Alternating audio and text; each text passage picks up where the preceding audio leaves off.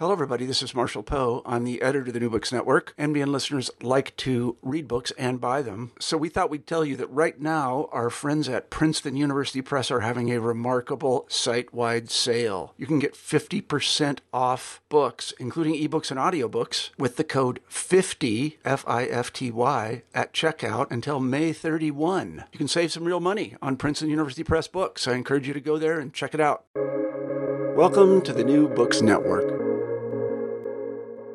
Good afternoon. My name is Brian Topher, Principal Architect of Topher Architecture, and you are listening to New Books Architecture, a podcast channel on the New Books Network dedicated to architecture and its publications. If you have any suggestions on authors who you'd love to hear me speak with next, feel free to send me an email at btopher at topherarchitecture.com. Today's guest is Barbara White Bryson to talk about her book, Creating a Culture of Predictable Outcomes How Leadership, Collaboration, and Decision Making Drive Architecture and Construction. Barbara White Bryson recently retired as Associate Dean for Research and Director of the Drachman Institute at the College of Architecture, Planning, and Landscape Architecture at the University of Arizona, where she also served as Vice President of Strategic Planning and Analysis. Barbara, thank you very much for being here with me today and welcome to the show. Well, thank you for the invitation. It's a pleasure to be here. So, before we begin, can you tell the audience a little bit more about yourself? Well, Brian, I, am I'm happy to. I'm, I have to warn you that uh, my background can best be described as eclectic, both in education and in experience. I'm an architect by original education and training. Uh, I went to Georgia Tech and University of Texas Arlington, and that education led me to nearly two decades of practice uh, in large firms uh, on large projects, mostly focused on project management of corporate centers, data centers, hospitals, and airports.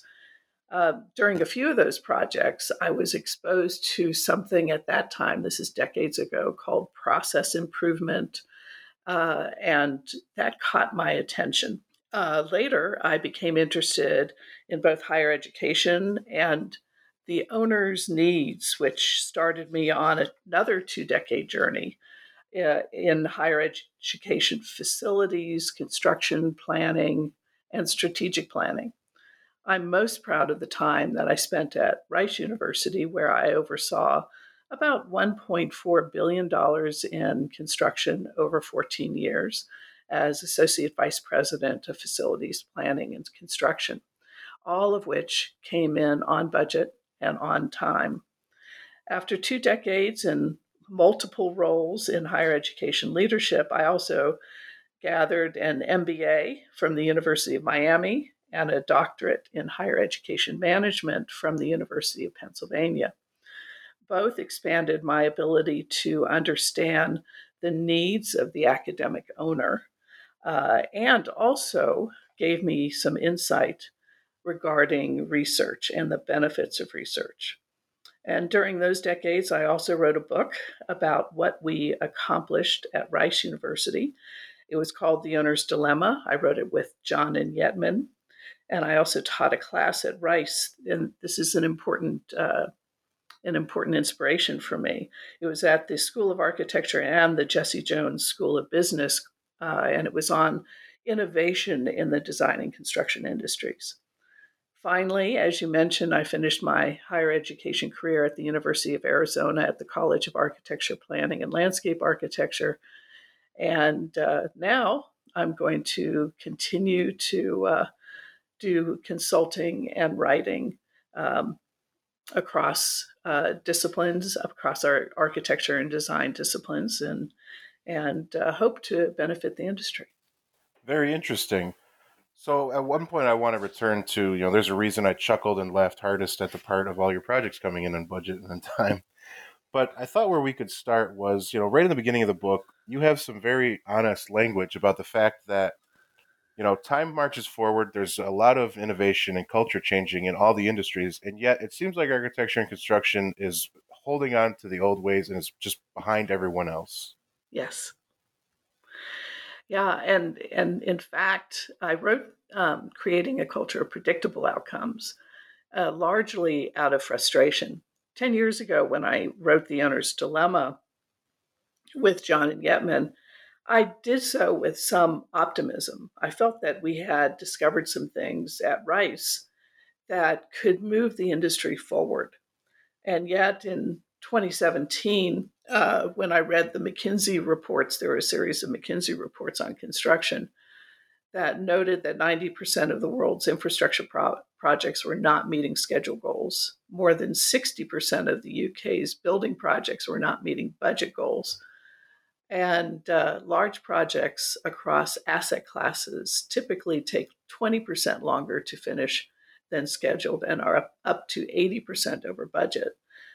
It occurred to me that we weren't making any progress at all.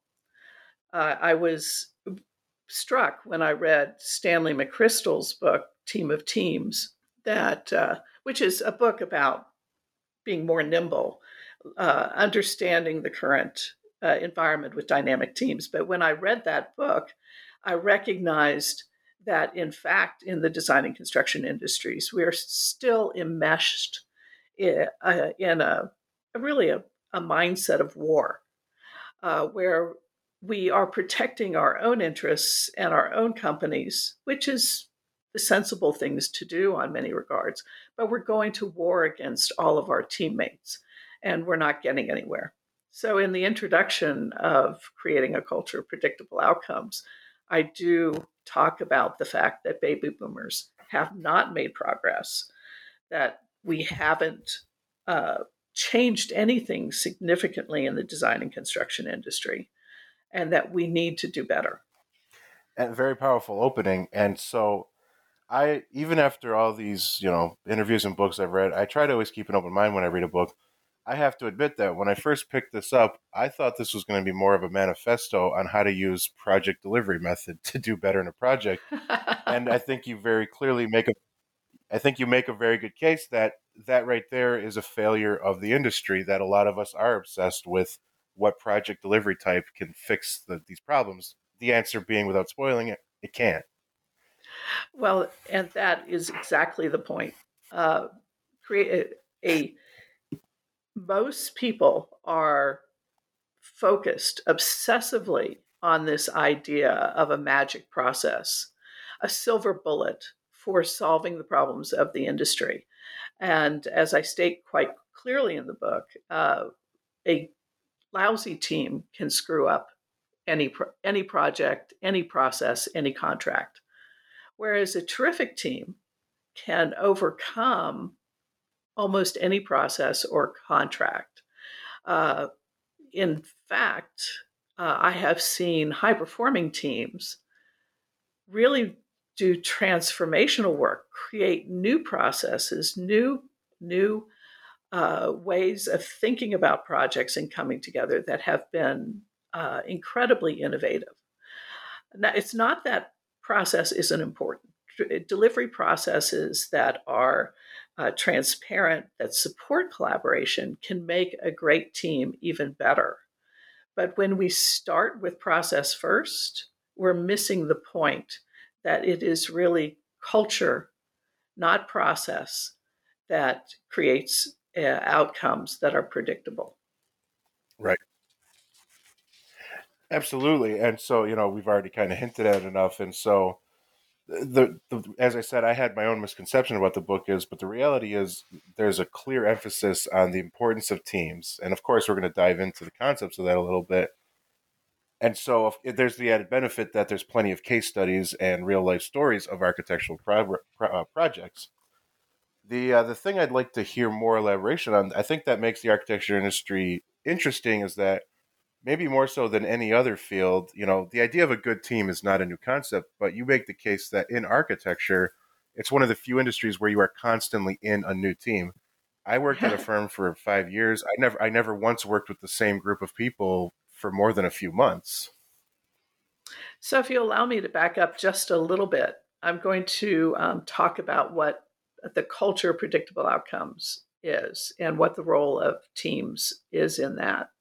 So the the major premise of the book is that um, that a culture of predictable outcomes is a product of of three major compo- components supported by values. So sophisticated, caring leadership, high performing teams, and master level decision making, all supported by a clear understanding of what the values are of that uh, organization or team. What's really new here in the book is uh, first realizing that every element in this uh, model the leadership, the teams, the decision making, and the values that they're all critical, and that if you lose one, that that the outcomes will be corrupted.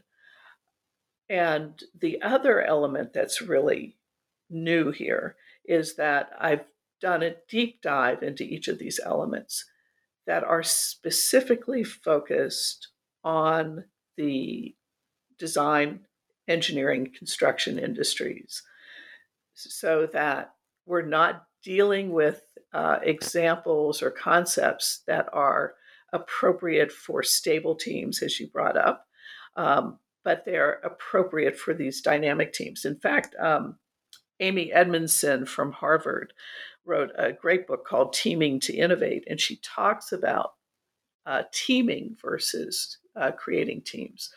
Uh, and so, dynamic teams, as you describe, are teams that are changing all the time. And it's not even that you move from project to project, but as you've experienced, sometimes your teams will change during a project. So, I've worked on projects that have lasted four, five, six years. And of course, the individuals on the teams move in and out.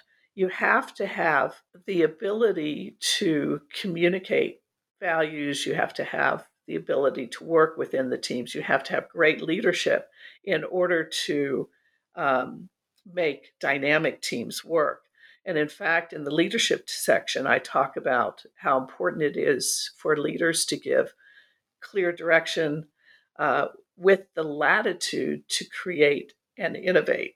And I uh, provide an example that is a non-construction example, but it's the um, the Chilean mining uh, disaster that is a great example of a team that was under high stress, had a lot at stake, which we often do in the construction industry, but had a leader that understood that keeping the team on on task but also allowing ideas to float freely so that they could problem solve effectively was the right way to approach that leadership challenge. But I also, those dynamic teams also need uh, an environment of psychological safety. Uh, and so I talk a lot in the leadership section about psychological safety, especially within these dynamic teams.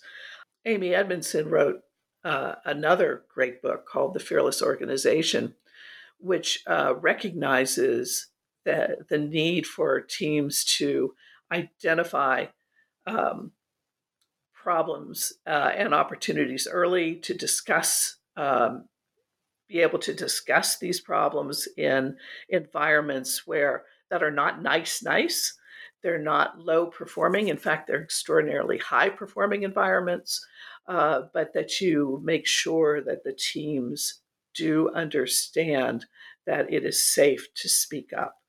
Uh, and leadership has the greatest impact on creating those kinds of environments. And if you like, I can go on and talk, give a couple of examples uh, in the collaboration uh, and decision making areas. For instance, um, in collaboration, uh, I am very specific about the skills that are necessary within collaboration for the design and construction industry. It's funny, uh, Brian, that, and I think you will have seen this in your own experience, we don't tend to teach collaboration. We throw our students in, uh, in the architecture schools, I know for sure, onto teams and we say, go collaborate. And yet we don't help them and tell them that uh, they need very specific skills, uh, that they need to practice every single day to, uh, to collaborate effectively, to create teams that are truly high performing. And so I share in this book a set of skills that have been created through my own experience as well as through research that I've done that are specific for the industry and that can help multidisciplined dynamic teams work well together if you practice them every single day. Uh, decision decision making is also critical, and in fact, it's the element that gets forgotten all the time. Did you have a decision making 101 class in school when you went to school? Not at all. No. And so you know, we don't get that day in school. We don't get the opportunity to consider how critical it is. And yet, I write in both The Owner's Dilemma and in uh, Creating a Culture of Predictable Outcomes that without decision making that is distributed throughout the organization at the best place that decisions can be made with throughout the team, throughout the project, but also extraordinarily timely, uh, timely, extraordinarily timely, uh, that you will fail, especially on design and construction projects. So, perhaps for the first time, uh, I've documented the fact that we need to create decision processes, decision frames, uh, and a clear understanding of what decisions are yours and what decisions are not yours, and then develop tools that allow people to move forward even when it's really hard to make a decision. And then finally, uh, on on values, uh, I talk quite a lot about, and, and let me pause for a moment. I do use examples in the book uh, that are construction oriented, and then I l- use a lot of, of sports oriented stories in the book to illustrate specific points. And so uh, I use the Astros uh, to um, illustrate some points about strong leadership, strong uh, collaboration, and strong decision making. But the fact that the Astros team, which uh, was interestingly put on the cover of Sports Illustrated in uh, 2014 when they were losing badly, uh, was a team that was just beginning to use uh, the tools of predictable outcomes. Uh, and three years later, were uh, World Series champions as predicted by Ben Reiter of Sports Illustrated, but then failed later because perhaps they didn't have their values broadly communicated, or at least the values that would make them more sustainable and long term. I rewrote a section of the uh, of this book specifically because I felt that values should carry a more prominent role because leaders cannot be everywhere all the time. It's important to make sure that values are communicated consistently so that everyone on the team can use the values framework that everyone has adopted to make decisions as they move forward. Values can be really incredibly helpful to make sure that you don't go off the rails at a critical moment. Hey, it's Kaley Cuoco for Priceline. Ready to go to your happy place for a happy price? Well, why didn't you say so? Just download the Priceline app right now and save up to 60% on hotels. So, whether it's Cousin Kevin's Kazoo concert in Kansas City, go Kevin, or Becky's Bachelorette Bash in Bermuda, you never have to miss a trip ever again. So, download the Priceline app today. Your savings are waiting. Go to your happy place for a happy price. Go to your happy price, Priceline. And so to kind of follow up on that, you know, you uh, you brought up, of course, the Astros, who you know had strong leadership, and then sadly were caught with their sign stealing scandal.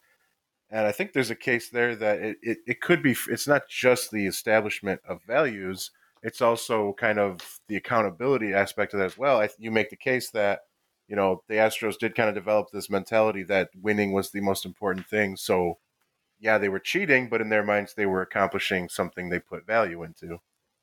That's right. I do talk about that uh, in the book. Uh, the frame, you know, values can be whatever you want them to be, and it Right. appeared and was actually documented in several articles that there was a win at all cost mindset within the Astros at Yes. the time that the sign stealing occurred. And this and the sign stealing was not the only um, inappropriate behavior that had emerged during this period of time. And so uh, the opinion was that there there was this mindset of winning at all costs. So the decision is within a team, within leaders, is what are the values that you want represented within your team?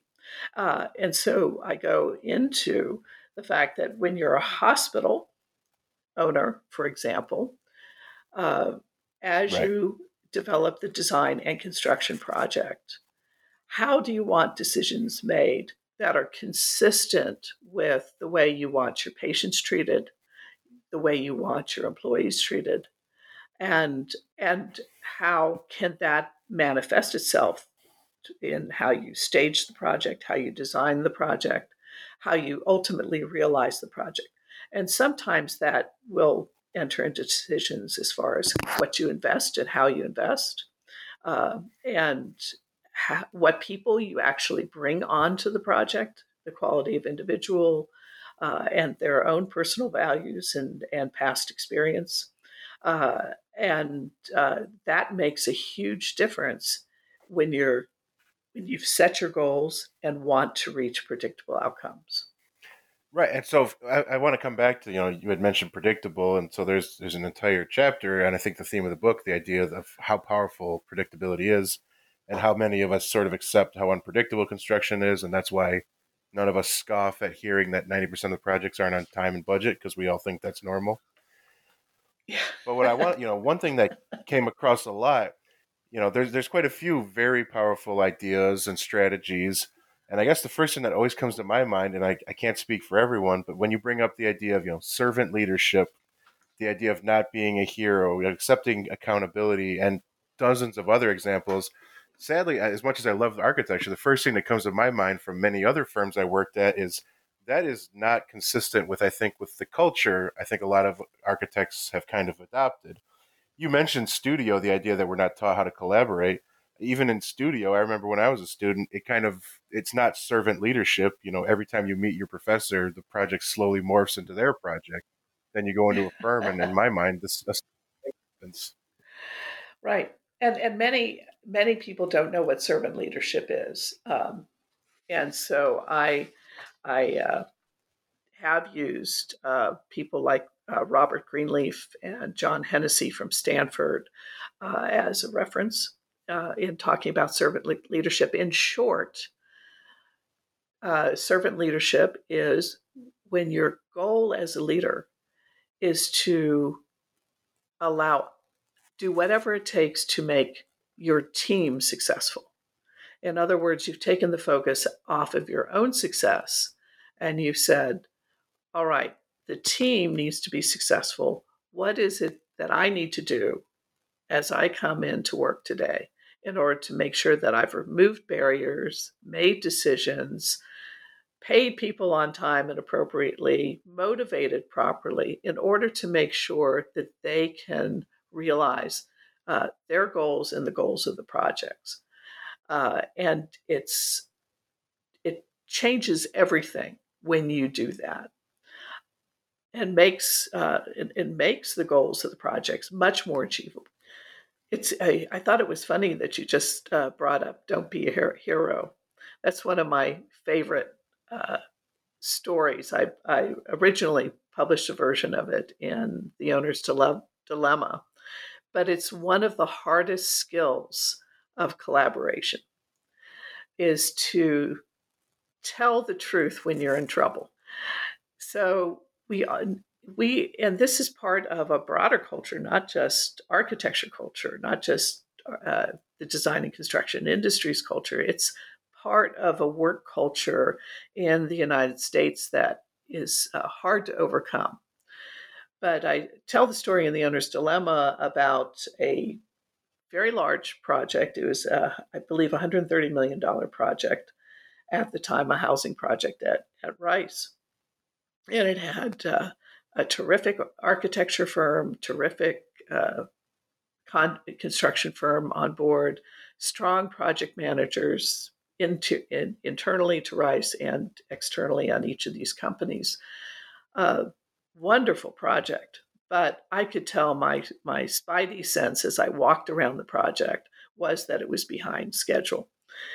Uh, and I think that there are many owners who've been in that position. They know something's wrong, but nobody's talking to them. And so finally, I brought the lead, the architecture project manager and the construction project manager into my office. And I just said, okay, something's wrong. We're going to get to the bottom of it. Let's, let's do it. And uh, I kept speaking to them about what I saw and what I was concerned about. And I noticed that the construction project manager's head kept on getting lower and lower. And I said, okay, now I need you to talk to me. And his head finally came up and he said, we're not getting the, uh, the shop drawings back, uh, the submittals back from the architect in a timely fashion. And so it's a bottleneck and it's killing us. And I said, Yahoo! This is great news. And they looked at me like I was crazy. identifying the problem and not being a hero. So, what he was doing was he was trying not to make waves. We had made a big deal about teamwork and collaboration and all, and he had been communicating with them that it was a problem, it, that it was a problem, but he did not know what else to do other than to keep asking them for better response. So, I rolled up my sleeves. Our project manager on our team rolled up their sleeves. We looked at the process that was going on. We talked to the architect. We we figured out that there were some bottlenecks in the way that things were being submitted and approved, and even on our side as the owner, uh, we solved the problem and things righted itself. And but if we don't know that there's a problem, we can't work together as a team to solve that problem. So I I have taught architects collaboration classes uh, in the past uh, at the University of Arizona, and this is one of the main ones that I talk about. Is when things go wrong, even if it's your mistake, don't be quiet about it. Ask for help. Years ago, I, I recognized that there was a huge problem with the contracts classes that I was being taught within the scope of architecture school versus the classes that I took in my MBA, which. Well, that's interesting you mentioned teaching that class.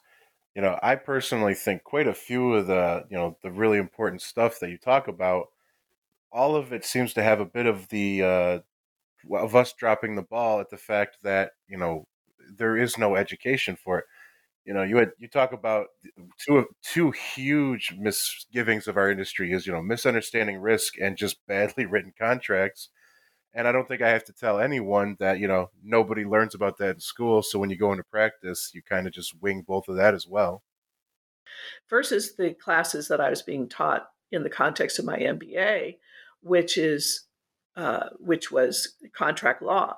So here's the key difference the contracts classes within architecture were telling me what to do.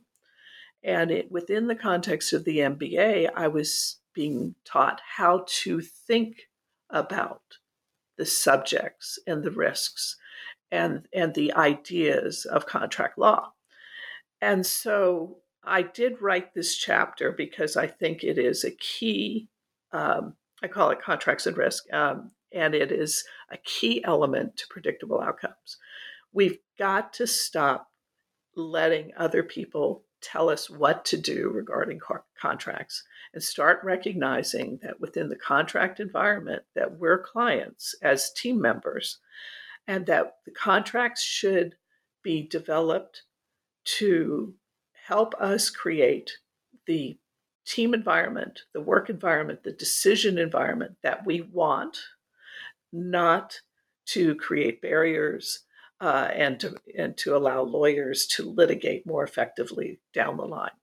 And so I, I'm I'm quite provocative in that chapter.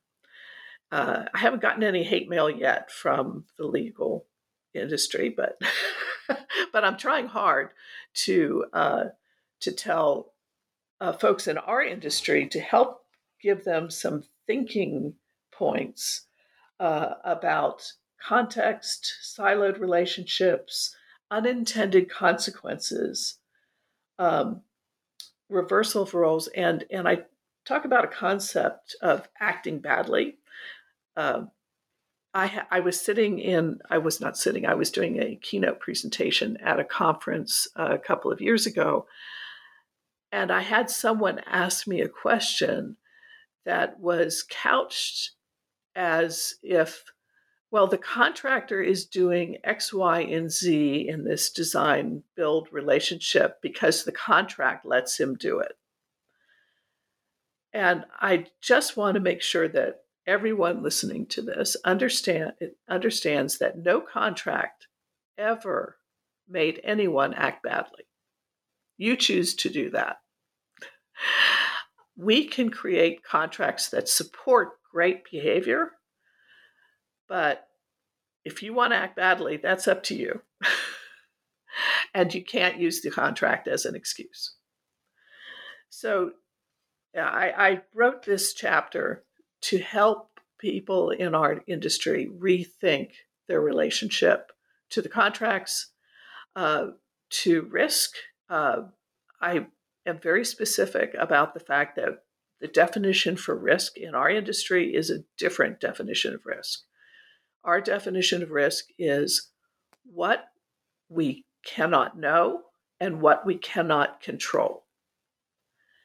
And the reason why that's important is because as soon as you create better, more transparent, collaborative environments, it allows us to know more and control more.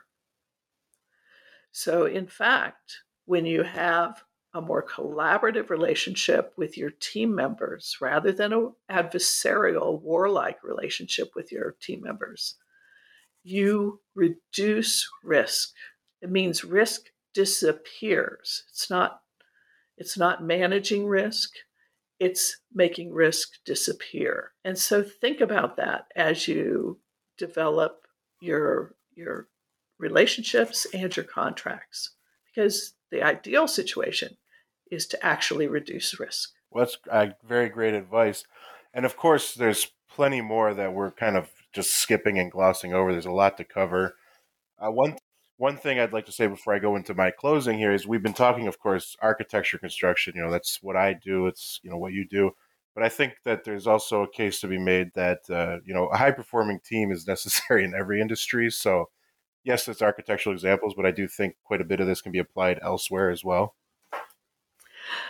May I um, may I mention a couple of things? Um, of course, I do write two additional chapters uh, one on uh, research and how critical yes. research is.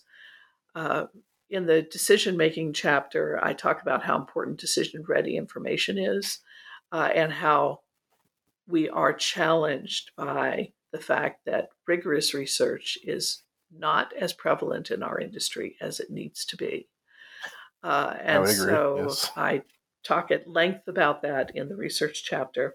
And then I also um, provide a bit of a provocative chapter on disruption, which I mm-hmm. hope that the next generation will do a better job at embracing the potential of uh, innovation for our industry so that we can truly change the way we build, uh, and we can truly change the impact that our built environment has on on the environment on climate change.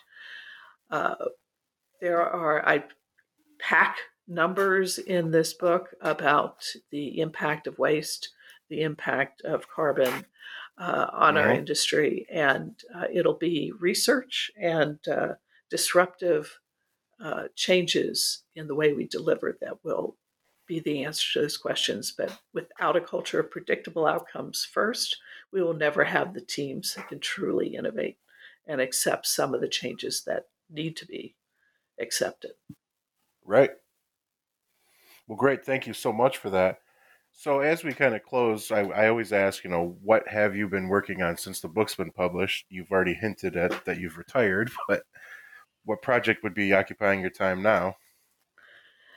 Well, um, I've retired from the university environment, but I'm still consulting and writing about change. And uh, I'm exploring ways to communicate and interact with our new generation of builders, designers, and engineers. Um, trying to develop blogs, I'm trying to reach out on pod- podcasts. Uh, it's been suggested that I develop a YouTube channel. I'm gonna. I'm trying to de- develop one on lessons learned, which I think would be fun. Very interesting. Uh, yes, of course. Uh, and see if I can uh, do more in within my consulting to support teams to be uh, successful.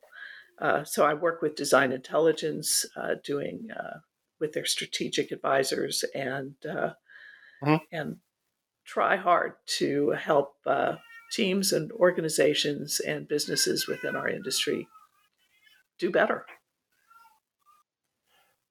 That's uh, quite a tall order, it's fun. but These very are exciting. these are fun and exciting times. Absolutely, very exciting. Hopefully, we can uh, maybe we could talk again someday about some of those efforts. Well, thank you. I would like that. Well, I want to thank you so much for for being here with me today. Thank you for having me. It's been a pleasure to talk to you. Oh, same here. And for everyone listening, the book is Creating a Culture of Predictable Outcomes How Leadership, Collaboration, and Decision Making Drive Architecture and Construction. To all my listeners, thank you very much and have a great day.